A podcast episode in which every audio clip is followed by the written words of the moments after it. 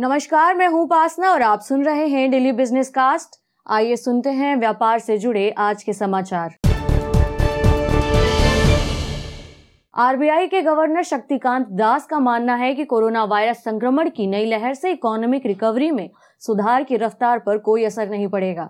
इसके साथ ही आरबीआई ने वित्त वर्ष 2021-22 के लिए साढ़े दस प्रतिशत के हालिया विकास के लक्ष्य को बरकरार रखा है।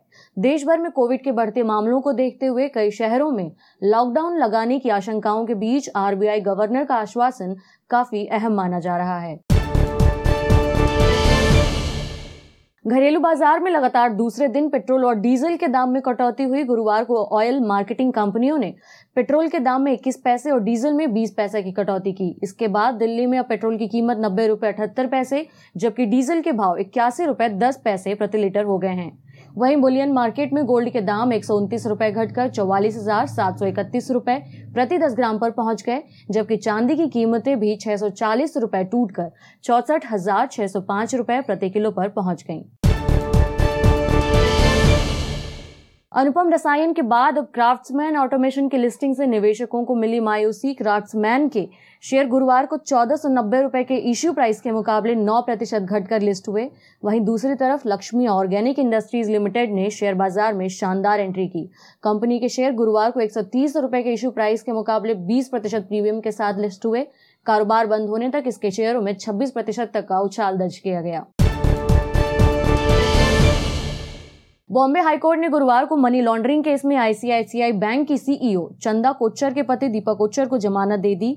पिछले साल दिसंबर में स्पेशल कोर्ट ने दीपक कोच्चर की जमानत याचिका को खारिज कर दिया था, जिसके बाद कोच्चर ने हाईकोर्ट का रुख किया था। दीपक कोच्चर को ईडी ने पिछले साल सितंबर में आईसीआईसीआई बैंक और वीडियोकॉन से जुड़े मनी लॉन्ड्रिंग के केस में पीएमएलए एक्ट के तहत गिरफ़्तार किया था। और अब हाल जानते हैं आज के शेयर बाज़ार का। मार्च सीरीज़ के एक्सपायरी वाले दिन शेयर बाज़ार में बिकवाली का दबाव बना रहा। निवेशकों की सेलिंग से सेंसेक्स डेढ़ प्रतिशत टूटकर अड़तालीस हज़ार चार सौ चालीस पर पहुँच गया। वहीं निफ्टी भी डेढ़ प्रतिशत की गिरावट के बाद चौदह हज़ार तीन सौ चौबीस पर पहुँच गया। निफ्टी के पचास में से पैंतालीस शेयर लाल निशान में बंद हुए। आज की गिरावट के पीछे रिलायंस इंडस्ट्रीज़ का बड़ा हाथ रहा। इसके शेयरों में आज ढाई प्रतिशत तक की गिरावट आई। सेक्टोरल इंडेक्स में भी आज काफ़ी उतार चढ़ाव देखा गया। निफ्टी मीडिया इंडेक्स आज सबसे ज़्यादा तीन प्रतिशत के नुकसान के साथ बंद हुआ। निफ्टी ऑटो इंडेक्स में भी करीब तीन प्रतिशत की गिरावट आई। पीएसयू बैंकों ने आज दिन भर में पाँच प्रतिशत तक की गिरावट दिखाई और कारोबार के आखिर में कुछ रिकवरी करते हुए यह इंडेक्स दो दशमलव छह प्रतिशत टूट कर बंद हुआ। निफ्टी आईटी और एफएमसीजी ने दो प्रतिशत का नुकसान देखा। भारी उतार चढ़ाव भरे सत्र के बावजूद इंडिया वॉलेटिलिटी इंडेक्स एक प्रतिशत की मामूली बढ़त के साथ बाईस दशमलव सात पर बंद हुआ।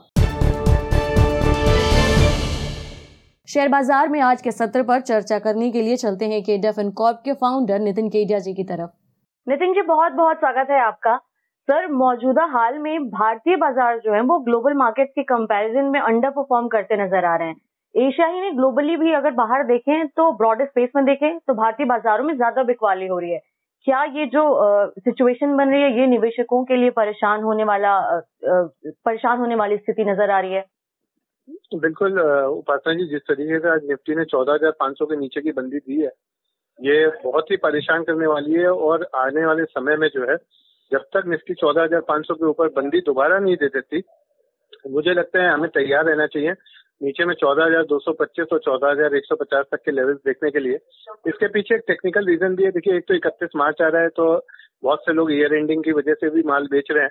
और दूसरा क्या है, जो मेरा पर्सनल एक मानना है कि जिस तरीके से बैंक्स जो है वो चौदह अप्रैल तक उसमें काफ़ी मेजर छुट्टियाँ हैं तो नया पैसा भी बाज़ार में जो है वो आने में थोड़ा सा बैंकिंग चैनल के थ्रू दिक्कतें आएँगी। तो मुझे ऐसा लगता है कि जो अब बाज़ार फ्रेश पैसे की वजह से तेज़ी आएगी, वो कहीं ना कहीं आठ या दस अप्रैल के बाद से आना शुरू होगी। उसके पहले अगर हम कोई तेज़ी देखेंगे तो वो that would be clearly short covering rally ji, sir तो क्या इससे पहले जो हम पिछले दो तीन महीनों में लगातार इतना बड़ा जंप देखा है हमने निफ्टी में और सेंसेक्स में वो अब हमें थमती हुई दिखेगी बहुत उतार चढ़ाव भरा सेशन ही हमें कंटिन्यू होता दिख रहा है क्या यहाँ से? बिल्कुल चढ़ाव वाले सेशन कम रहेंगे आठ दस तारीख तक उतार वाले सेशन ज़्यादा रहेंगे। जी। तो मुझे लगता है निवेशकों को इसके लिए तैयार रहना चाहिए शायद आपको ध्यान होगा हमने हफ़्ते भर पहले बोला भी था कि अब समय आ चुका है जब डिफेंसिव स्टॉक्स के दाम हमें मूव कर जाना चाहिए। जी आ, सर इस डिप में ये जो भी डिप फ़िलहाल हमारे सामने दिख रही है उसमें बाय करने वाले कौन से स्टॉक्स नज़र आ रहे हैं? उपासन जी आज जिस समय एफेंडो सुबह खुला था पहली बार ऐसा हुआ जहाँ मुझे याद आ रहा है मतलब लॉकडाउन के बाद जब हमारे स्क्रीनर में एक भी स्टॉक बाइंग के लिए नहीं दिखा रहा था। और एक समय ऐसा भी था जब वो एक आ, मतलब दस बारह स्टॉक बाइंग में आए और बाद में एलएनटी और टाटा स्टील की वजह से निफ्टी भी गिरी हमने थोड़ा सा चढ़ते हुए देखा। पर जिस तरीके से बाज़ार में आज ऊपर के लेवल्स पे सेलिंग कंटिन्यूसली देखी गई और चौदह तीन सौ के नीचे बाज़ार तीन या चार बार आया है मुझे लगता है इस समय किसी भी तरह की बाइंग से थोड़ा बचना चाहिए। चौदह हज़ार पाँच सौ के ऊपर अगर इंडेक्स जाता है तो आ, आ, हम बैंकिंग स्टॉक्स की तरफ़ रुक कर सकते हो। बैंकिंग स्टॉक्स में जैसे यूनियन बैंक ऑफ़ इंडिया या बैंक ऑफ़ बड़ौदा है इनमें हम माइंग कर सकते हैं उपासना जी। जी और सर पिछली बार जब मार्च में जिन लोगों ने मिड कैप कंपनियों में निवेश किया होगा उनको सात आठ महीनों में चालीस से पचास परसेंट तक का रिटर्न मिला है।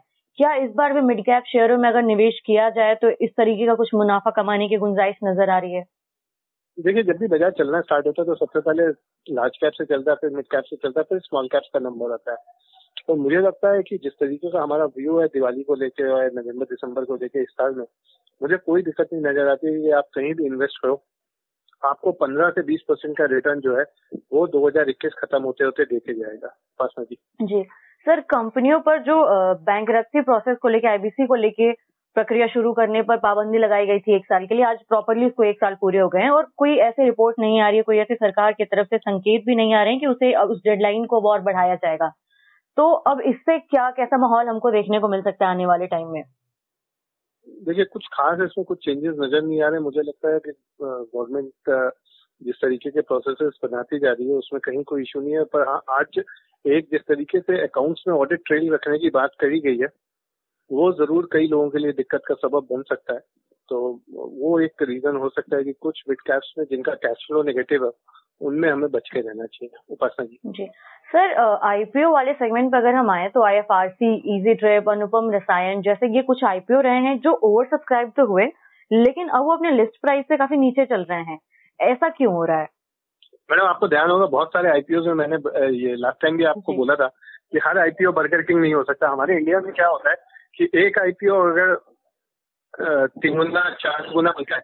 तो उसके बाद लोग जो है वो आईपीओ में ऐसा समझते हैं कि कोई रिस्क नहीं आज अनुपम रसायन की अगर हम बात करें तो पचास करोड़ के प्रॉफिट वाली कंपनी है जिसका मार्केट कैप पाँच हज़ार करोड़ है। तो कहीं ना कहीं जब भी आप आईपीओ में पैसा लगा रहे हैं तो फंडामेंटल्स को देख के ही आपको पैसा लगाना चाहिए। उपासना जी। जी। सर, स्वेज कनाल के ब्लॉक होने की रिपोर्ट जब से आई, तब से क्रूड पे थोड़ा हमें हमें चार से पाँच परसेंट तक का उछाल देखने को मिला है। क्रूड तो ठीक है, इसके अलावा और किन कमोडिटीज पर इस रीजन की वजह से हमें इम्पैक्ट देखता हुआ मिलेगा? भैया डॉलर में चढ़ाव की वजह से आपको कमोडिटीज नीचे मिल सकती है गोल्ड और सिल्वर लेकिन मुझे लगता है कि अगले तीन trading session that is Friday Monday Tuesday वो गोल्ड सिल्वर के लिए अच्छे होंगे, क्योंकि कहीं ना कहीं 93 93.2 के आसपास डॉलर इंडेक्स का एक रेजिस्टेंस लग रहा है। और ये रेजिस्टेंस बहुत चांसेस है कि ये रेजिस्टेंस जो है वो ले लेगा। तो मुझे लगता है कहीं ना कहीं गोल्ड और सिल्वर में जो है उसमें आप अगले तीन दिन तीन ट्रेडिंग सेशंस के लिए इन्वेस्ट कर सकते हैं। और जो लोग करेंसीज में इन्वेस्ट करते हैं वो कहीं ना ट्रेड करते हैं वो कहीं ना कहीं यूरो के अंदर अपना पोजीशन बाय का बना सकते हैं। उपासना जी नितिन जी बहुत बहुत धन्यवाद आपका। आज हमारे इस चर्चा में शामिल होने के लिए आज के आज के लिए फ़िलहाल यही सवाल सर। आपसे फिर मुलाकात होगी। धन्यवाद।